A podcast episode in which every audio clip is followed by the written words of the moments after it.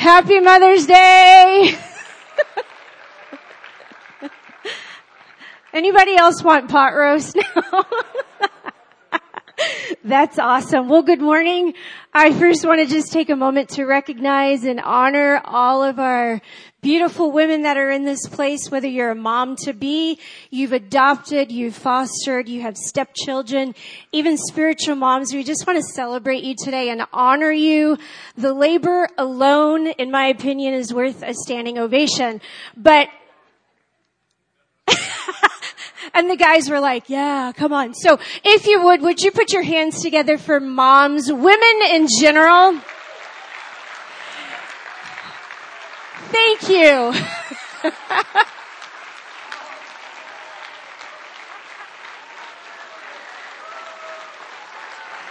She's worth it.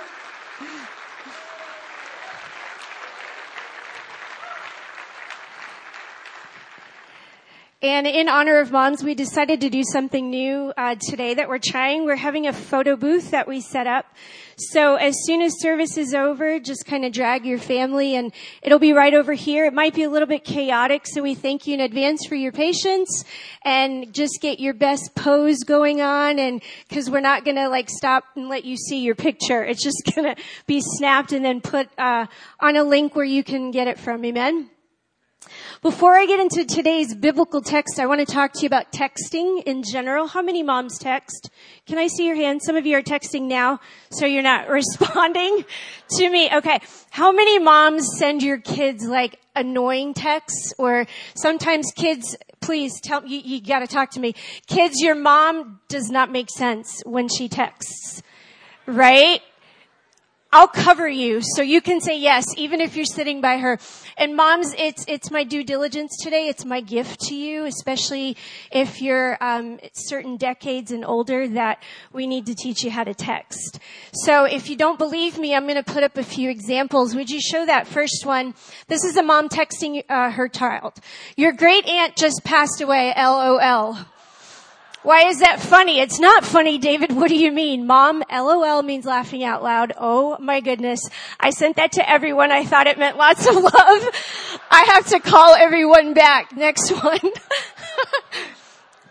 I think I keep getting messages or missed calls or something from who? Some woman named Betty Lowe. Moms, that means battery low. Yes, that's it. And then I think I keep getting, oh, no, sorry, see, I'm a mom. Um, what does IDK, LY, and TTYL mean? I don't know. Love you. Talk to you later. Okay.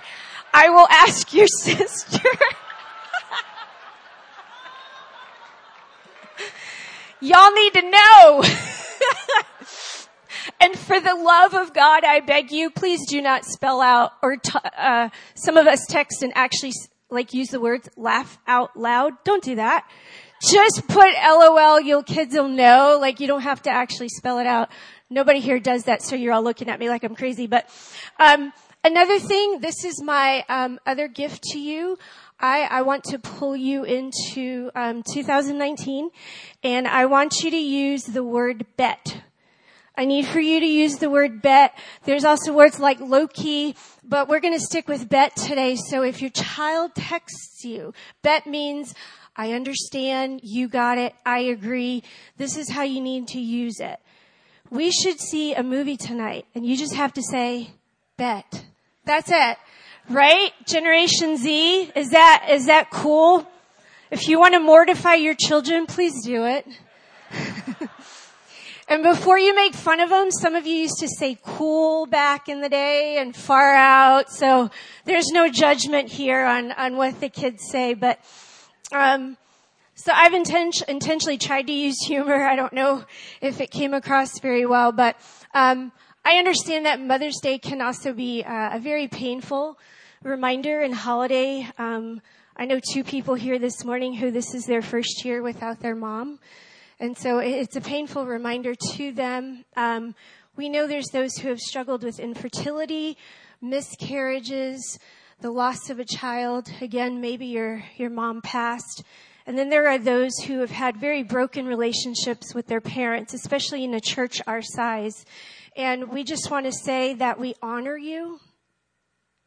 And we wanted to take just time to mention and, and also to pray over you at the end of this message. So, and if we can be aware as a body that, that not everyone has a mom. Amen. Um, so back to the real text, which is the biblical text today. Um, I'm going to give you a little bit of a backstory so you can kind of track with me. Um, the three main characters, if you will, um, Elkanah is his name, Elkina, Elkina. Um, Pastor Mark will probably text me and correct me if I'm wrong. Um, but I'm not sure if he knows how to text. Just kidding. I love Pastor Mark so that's, I love him. He knows how to text. Um, bet. anyway, um, had a wife named Hannah, and Hannah was barren for about 19 years. And um, about 10 years into his marriage with Hannah, he decides to take a second wife whose name was Penina. Scholars say that Elkanah married her about 10 years, and Penina, who actually could have children, would actually mock Hannah for having children. So we want to keep that in mind because there's some things that we're going to address today about that. So if you would, would you stand with me as we read all hundred verses of today's chapter? Just hang in there. Here we go. And so it happened year after year each time Hannah went up to the house of the Lord, Penina would make her angry. Hannah cried and wouldn't eat, and her husband Elkanah said to her, Hannah, why are you crying? Why are you not eating? And why is your heart sad? Am I not better than having ten sons? That's a typical male response, by the way. Then Hannah stood after they had eaten and drunk in Shiloh.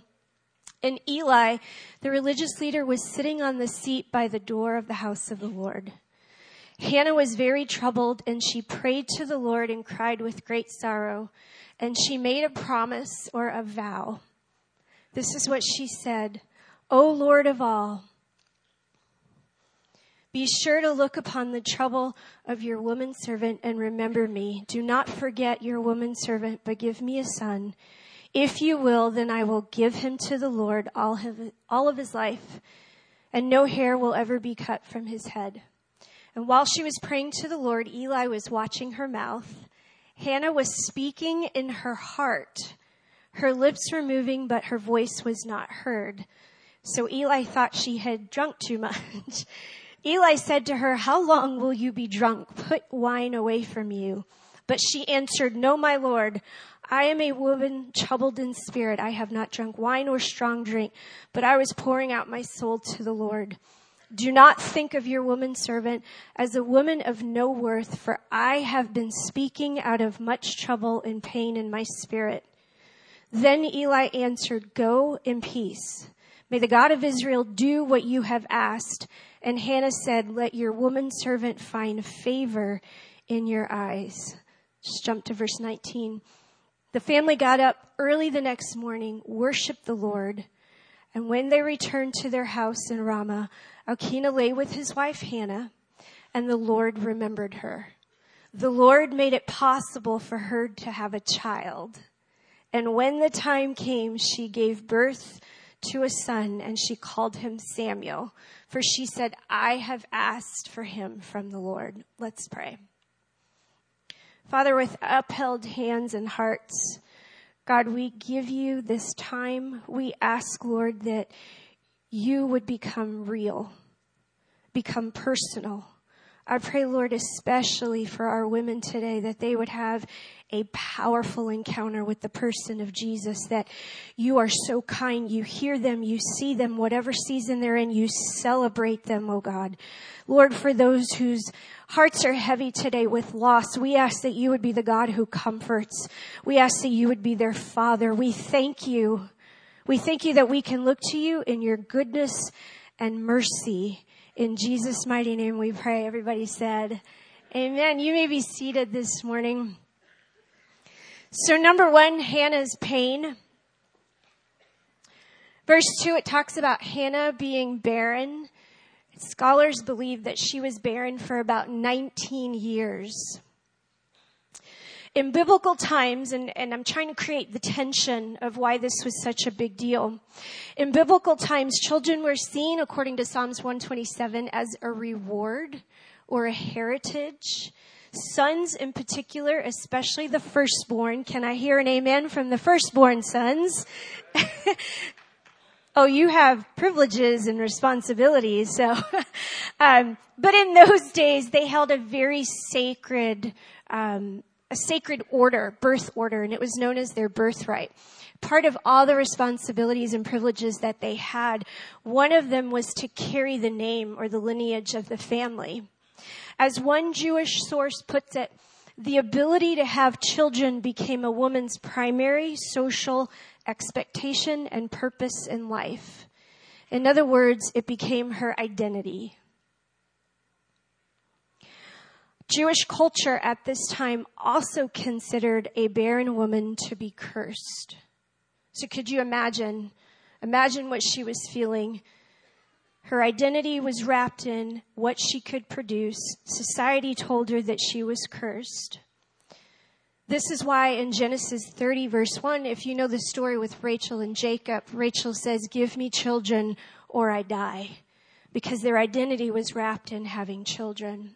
So get the picture. A barren woman already experiences self-rejection, society's rejection, and then when you look at Genesis 1:28, which says to be fruitful and multiply, she then takes on a feeling of being rejected by God. Professors Joel S. Baden and Candida Moss, I'm just going to briefly read this. It's an article based on their book called Reconceiving Infertility. It's a powerful, powerful insight. They say, although it is spoken to the first humans in Genesis 1, be fruitful and multiply is not a command that pertains to all people at all times. Even in the Bible itself, these words cannot be taken straightforward as straightforward instruction. Both Noah and Jacob are told to be fruitful and multiply, and yet in both cases, God gave this to them after they had had children. Moreover, this blessing is given only to those individuals who stand at the head of necessary lineages. For example, the first humans, Noah, Abraham, and Jacob. And once Jacob's 12 sons are born, no one else in the Bible will be told to be fruitful and multiply. The article continues in the New Testament. The driving metaphor is one of adoption. Biological lineage becomes less important than spiritual, than spiritual adoption in the Christian church. And for some, you're like, why are you telling us this? Because that command be fruitful and multiply. I've used it before and it bears a lot of significant pain for those who can't. So I wanted to, I spent like 40 hours digging into Jewish history about the culture and, and what they felt and, and also to address it because women still actually feel this way. I, I reached out to a friend of mine who struggles with infertility. She's had miscarriages. She, um, she actually polled some friends of hers and she told me today in between services i thought these friends had a christian upbringing. They weren't. So it's very interesting to to hear the words that they use. This is what they said. I feel shame. I feel punishment for past sins. Did i do something wrong to deserve this? I feel anger towards God. I feel resentment, especially towards women who can have children and I feel isolated because their identity literally becomes wrapped in there's something wrong with my body. I can't produce life. So here you have Hannah experiencing all these words, all these feelings. To make matters worse, her husband takes another wife about 10 years in, and Panina is able to have children. In addition to that, Panina would actually mock Hannah. Y'all feel me?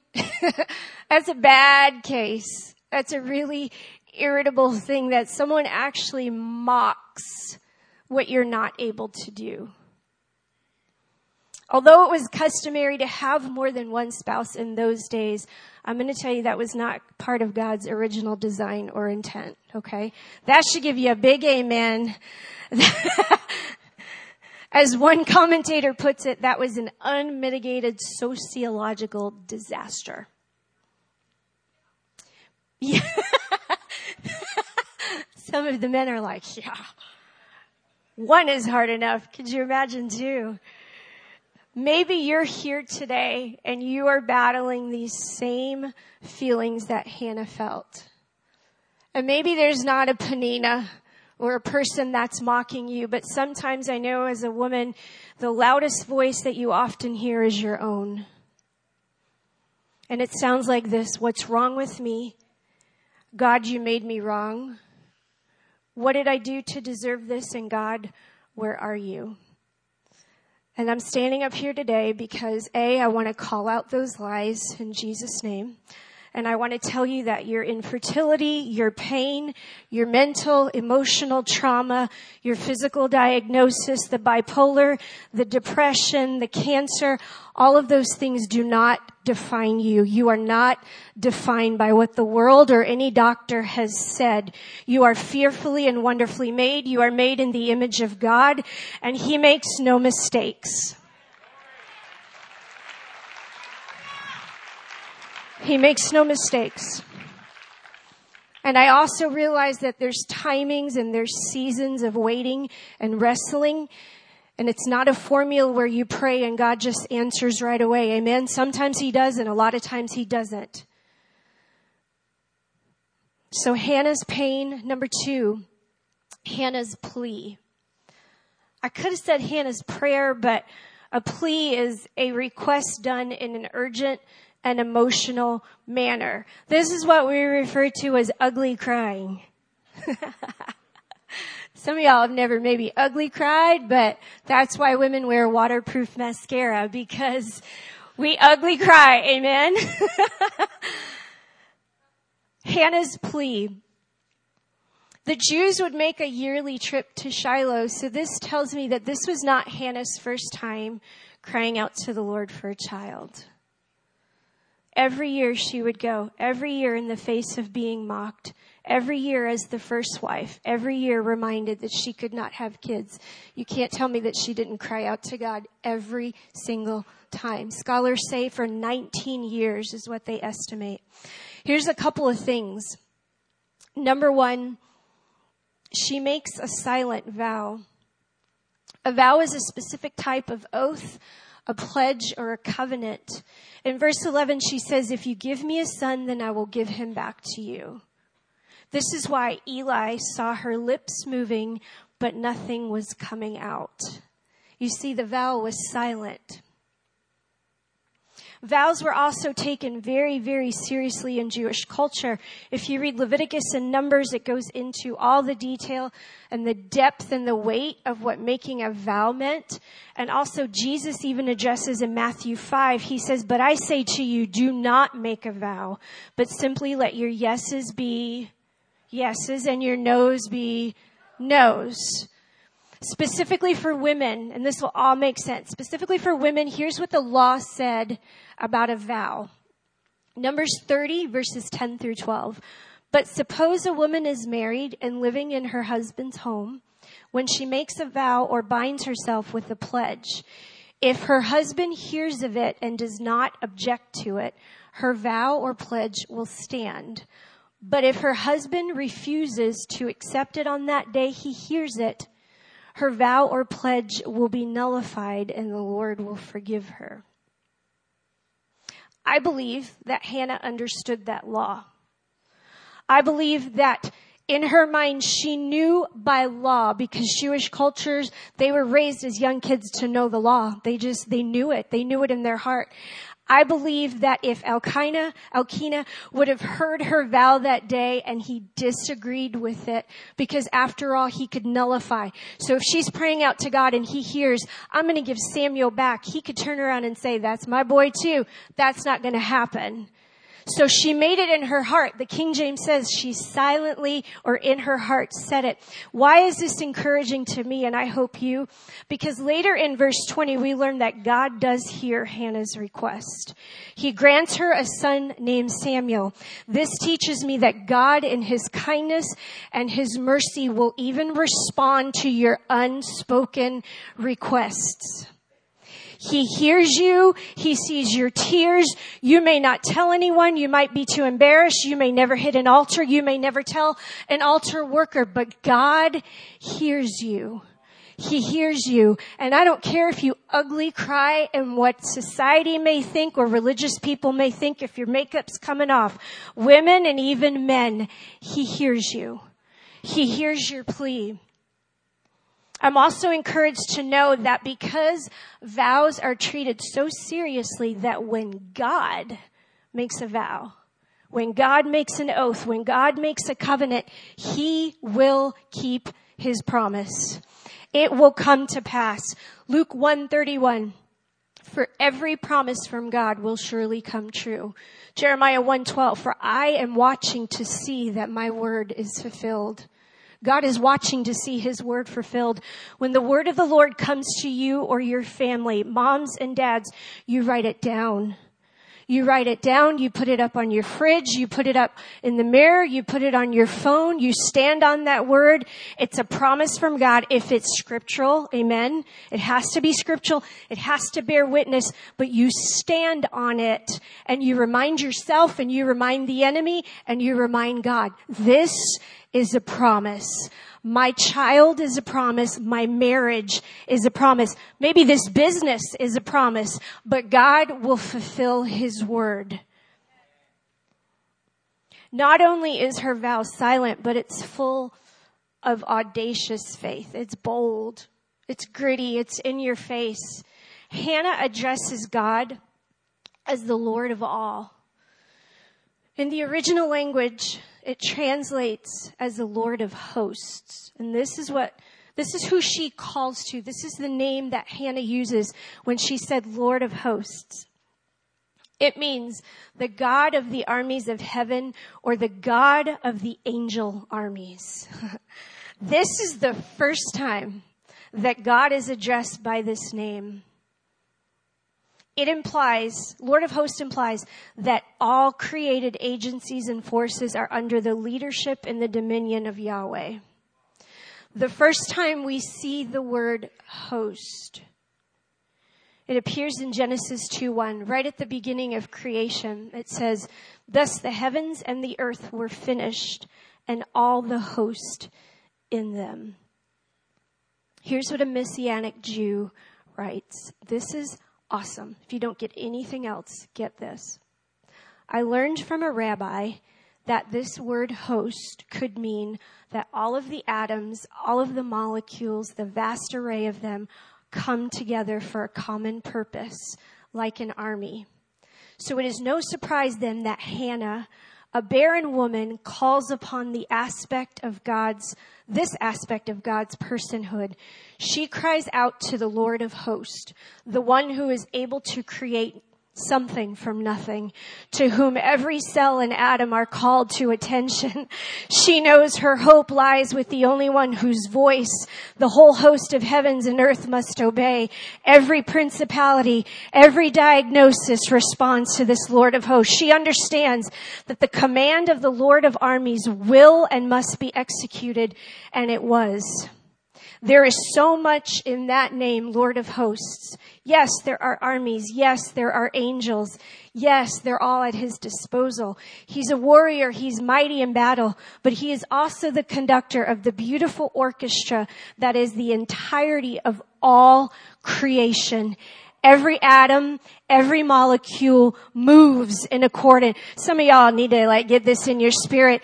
Every atom, every molecule moves. So when you're calling on him, you're saying, Lord of hosts, there, there's unseen action that's going on. Wombs that could not produce begin to, to take form. They begin to say, in Jesus name, yeah, your situations that there's no hope in the natural, your diagnosis.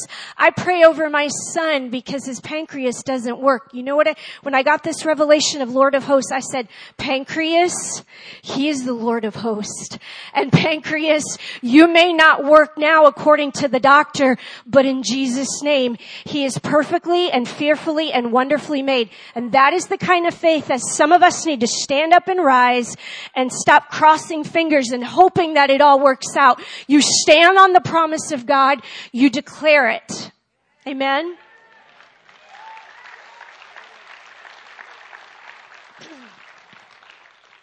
I want to briefly share um, a bit of a personal story. Uh, my mom, I asked her, uh, you know, what advice would you give moms? And there was a, a time in my life, I was raised in the church, and I left Jesus. I backslid. Um, and I, I like to make that clear. She didn't call it a rebellious phase, and she didn't say, "Well, she was offended by the church, so she left." It was like, no, she's she's not saved.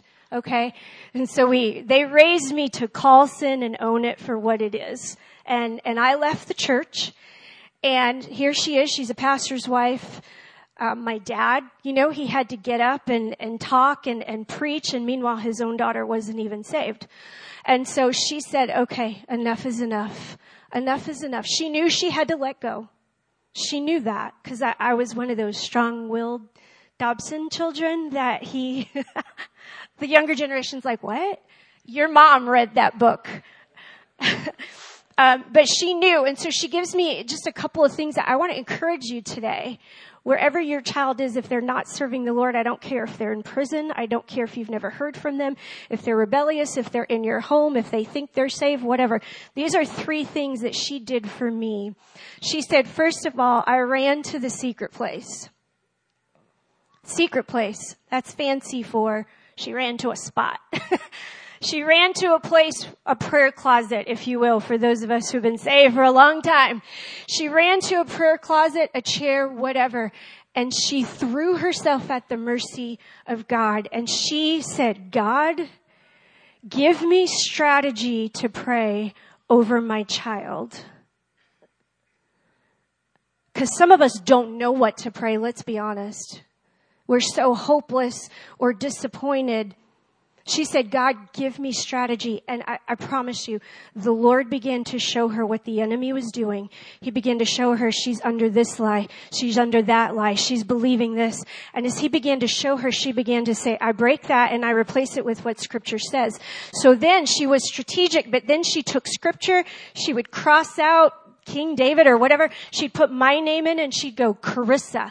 Carissa, the Lord is Carissa's shepherd. He makes her to lie down, whatever it was. And she just began all the time. It didn't happen overnight. It didn't. Cause I was, my heart was very, very hard. But I can tell you what, I'm standing here today on this, this awesome privilege of, of being behind a microphone and I, owe this. Yes, the grace of God, but God is sovereign, but He partners with the work of your hands. He partners with, we can't just cross our fingers and say, well, I hope it all works out. There is intentionality on our part. And, and that's what my mom did. Good news. This is the God you serve. He hears you. He's ready to respond. He's ready to perform your womb, your marriage, your child. It may look like nothing is happening, but everything because the ultimate designer and creator is working on your behalf. Emmanuel is near you today. Emmanuel is near you today. Lastly, Hannah's promise she tells Eli, do you remember me, sir? I am the woman who stood here. Could you imagine? 19 years, 20 years later.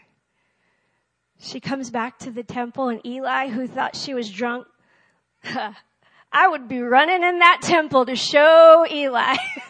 That's just my temperament. Um, but do you remember me, sir?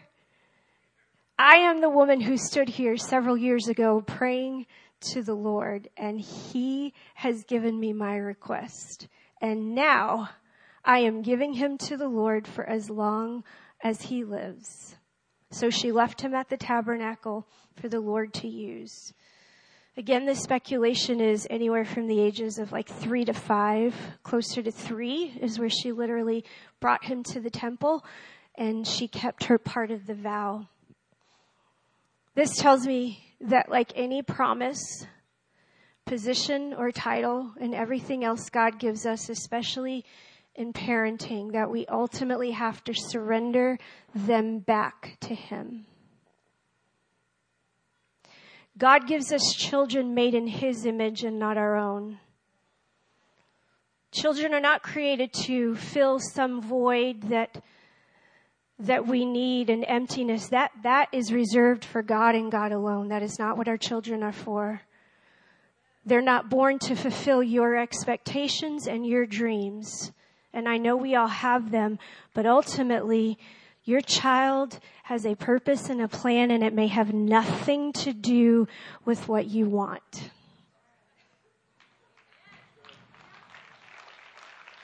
And remind me that I say this when my children do something that I don't want them to do.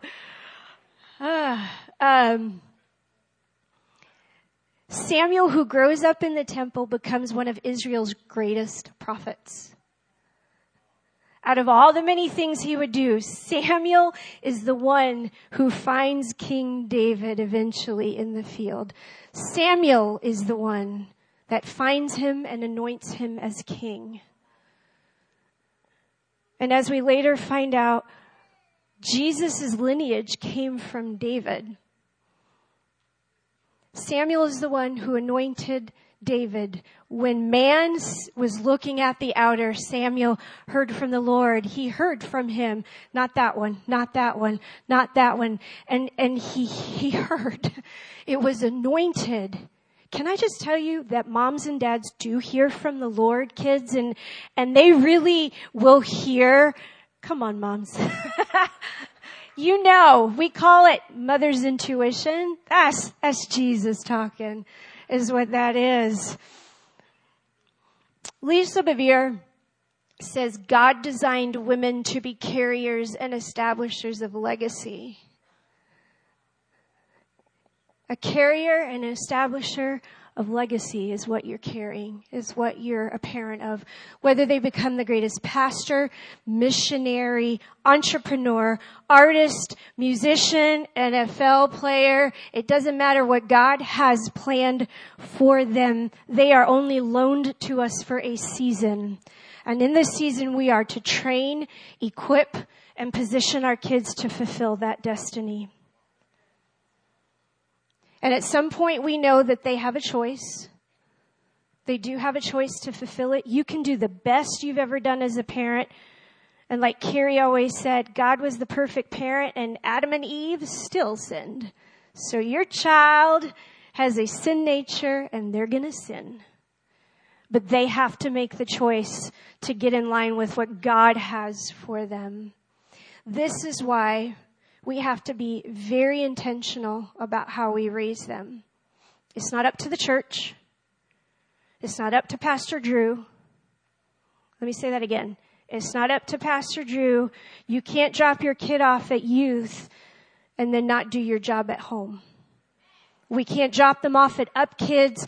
We can't pray for a mentor to come their way. That is your God-given responsibility first and foremost and He will give you the grace. He has given you the wisdom. He has given you the word. He has given you everything you need to raise your children, your kids, your DNA. I know that some of us, especially in a church this size, we would be foolish to think that all of us came from healthy homes where we saw biblically centered parenting modeled. And so a lot of times people hear a message like this and say, man, i I messed up. I didn't do it right. There is grace. There is grace. Amen. There is grace. you can start today. You can start and God will show you how to mend that broken relationship if that's what needs to happen. So I don't want any guilt or shame um, coming from that, but this is why, or excuse me, when people have no frame of reference, this is why there's a lot of hopelessness and discouragement and they don't know how to raise their kids. So either we do a couple of these things. Either we do nothing and hope for the best. And sometimes you'll hear, well, they'll just figure it out. Well, it sure would be helpful if someone older came along and told them a whole lot sooner so they wouldn't have to just figure it out. Or we allow society to tell us how to raise our kids. And when that happens, sometimes we wind up making the same dysfunctional choices that our parents made. And the cycle continues, and then we wonder why we can't start a new legacy or that this issue or addiction hasn't been broken. This is why, stay with me, this is why we talk about family this is why we want to impart and grow and train and equip families. Your marriages here at Good News Church, parenting classes. This is why. This is why we have MOPS that we want moms to join. Because we want to come alongside a younger generation. This is why we want to mentor. You're not done parenting. You're not done. Your grown kids might be out of the house, but you're not done. We are asking for families to mentor and to take on the next generation. Just like Hannah, we too realize that we are stewards of what we've been given and we have a spiritual mandate and a responsibility to mother and father the next generation. So we're going to do something a little bit different today. We're going to invite some of my friends who are moms and they could come on up. They're in different seasons of life and I want us to engage with them. They're going to, they're going to pray today.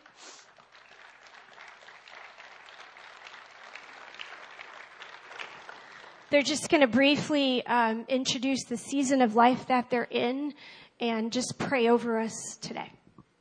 My name is Cassie Mayo, and like Hannah, I was barren and struggled with infertility for 12 years. My husband and I, through the power of prayer and just the blessing and miracle of IVF, were able to have a child. We then went on to continue struggling with infertility. We've had two miscarriages and two failed adoptions we now find ourselves in a season of still expecting and wanting God to give us more children. And so I would like to pray for the moms who are here today, for the women who are here today that might have struggled to get here. Okay, will you join me in prayer? Heavenly Father of the Most High, I thank you for this beautiful day. I thank you for the beautiful women that you have brought into this room. And I just ask that you would show them beauty in their circumstances.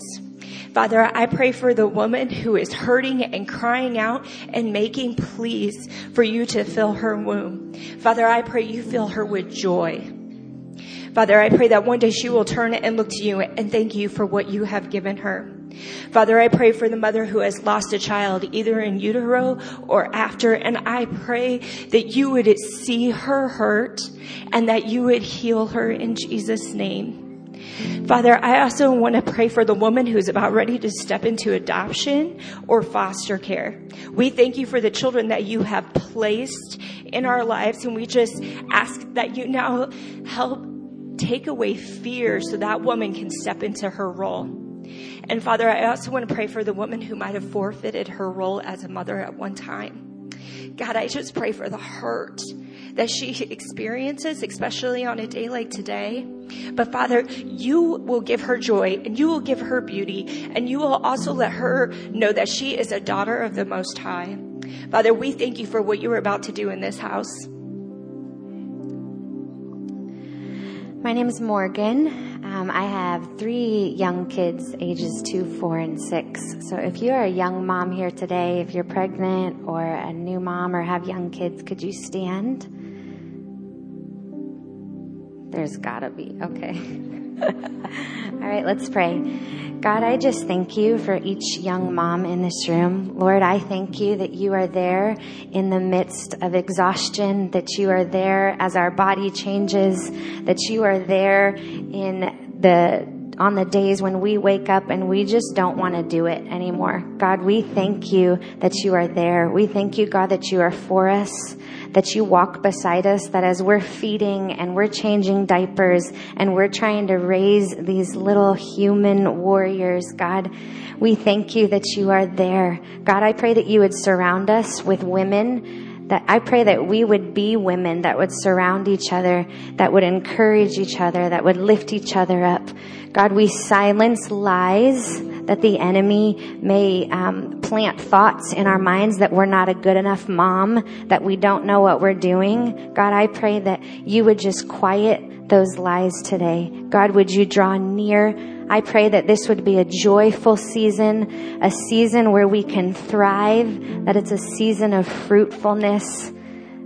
God, we thank you for your power that's at work in these women's lives. Would you continue to do your work in them and through them as moms? In Jesus' name, amen. Good morning, everyone. My name is Sweetie, and the Lord has blessed me with three beautiful children, ages 12, 9, and 6. Uh, well, the journey of being a mom is an everyday struggle, but the Lord is so good and faithful to me. I would like to ask all the international moms from different nations to stand up if you can so that we can all agree and pray together. Let's pray. Our loving Heavenly Father, we praise you, Lord. We thank you for all your goodness, for all your mercy, for all your grace, your love and forgiveness towards each one of us, God. We praise you and we thank you, Lord. And we thank you for all our moms, God Jesus, whom you have chosen to be our moms. We bless our moms in the name of Jesus, God. Lord, I lift up all the international moms from different countries, different nations, God, into your mighty hands, Lord. Everyone going through different seasons, God, different challenges and struggles, God. Lord, we lift up all the moms, God, who do not have any kind of support in raising their kids, God. We lift up all the moms who has a visa stated issues to stay in this country, Lord. Lord, uh, we pray for all the broken relationships between mothers and daughters, God, be restored in the name of Jesus. Lord, we pray that every plan of the enemy over these moms' lives be cancelled in the name of Jesus. And we release blessings over their lives, Lord God Jesus. Let your will be done in each one of our lives and help us to be faithful unto, unto you and unto our children, Lord. In Jesus' name I pray. Amen. My name is Susie, and I'm a single mom. I have Isaac, who is 13, and Isabel, who is 11. I'd like all the single moms to stand so I can pray for you. Here we go. Lord, I thank you for these women. I thank you for your presence in their lives. I thank you that they are not alone on this journey of parenting.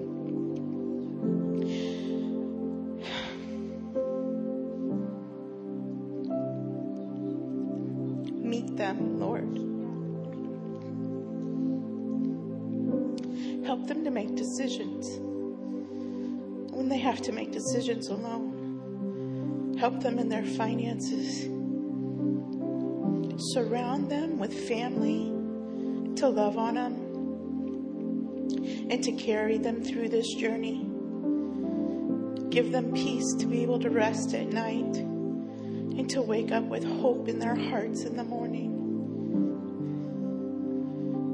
Give them supernatural strength to be the moms that their children need and silence any voice in their head that says that they are a failure. Are strong, you are brave, and you are courageous. Thank you, Jesus. Amen. My name is Tana Heineman. I have four kids. My oldest is 25 and married, uh, and I have a little grandson. And then I have 16, 14, and 9 year old boys.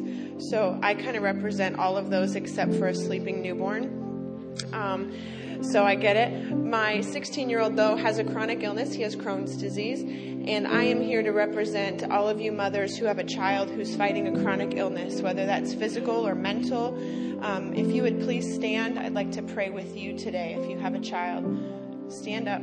I know there's more of you. An illness that, barring a miracle, your child will carry the rest of their lives. Thank you, Lord Jesus. Thank you that you are the God who hears. Thank you that you are the God who sees. Thank you that you are a God who keeps his promises.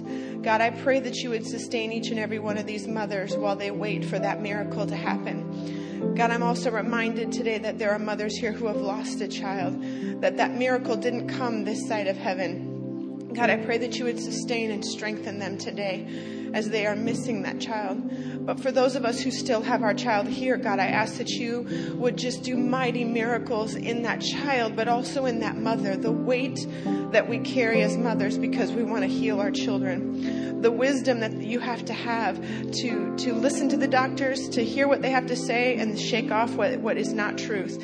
To stand in faith, to answer the children's questions when they're suffering or struggling, not able to go to school, when they're in pain, when they're different from those around them. All of those things that a mother is carrying to help sustain her child. God, I pray that you would bring strength to each of these mothers today. God, I pray that you would uh, remind them that you are carrying them, you are their refuge and their safe haven, even when it's confusing and even when it's hard. God, I pray that you would just strengthen faith, God, to believe for those miracles. You are a miracle working God, and we trust you in the waiting. In Jesus' name. Amen. Would you guys stand this morning? And before we close, really, really quick, I know it's uh, getting a little bit late and we want you to take pictures, but I want to read something over you. It's, it was designed for moms. It was from Priscilla Shirer from her Going, uh, Going Beyond. Um, but men, we can all claim this. It's, it's just truth, biblical truth. Here we go. Sisters, you are surrounded with favor as a shield. You arise and shine, for your light has come. In Christ, you show no defect, but you function in intelligence and in every branch of wisdom, being endowed with understanding and discerning knowledge. The Lord gives you the knowledge and discernment that causes you to grow in wisdom and stature and in favor with God and man. You are the head. You are not the tail. You are above. You are not beneath. The Lord commands blessings on your life and everything that you put your hands to do will prosper. He establishes your life as holy unto himself. You do not have to submit and acquiesce to the systems and the thinking of this world, but instead you submit to the kingdom of God and his righteousness. The integrity of the Lord guides you in your daily life, your job, and everything that you put your hands to do. The Lord leans upon the work of your hand with kind regard, and He makes you fruitful, multiplying your productivity. There is no weapon formed against you that will prosper, and every tongue that rises up against you in judgment will be condemned. The Lord vindicates you. His glory is in your midst. He leads you by His presence. He gives you rest. He makes His goodness to pass before you daily. His goodness and mercy will follow you all the days of your life. Peace, unity, love, integrity, honor, and servanthood are all godly values that will prevail in your life. Jesus Christ is the Lord over your life, your marriage, your ministry, your children, your career, your whole life is surrendered to Him. Every day of the rest of your life, you will go forth from this place steadfast, immovable, and always abounding in the work of the Lord, a mighty warrior, ready to bear eternal fruit. In Jesus' mighty name we pray. Amen. Happy Mother's Day. You are blessed, women. Thank you so much. We celebrate you. If altar workers want to come up just to help us pray for those, amen.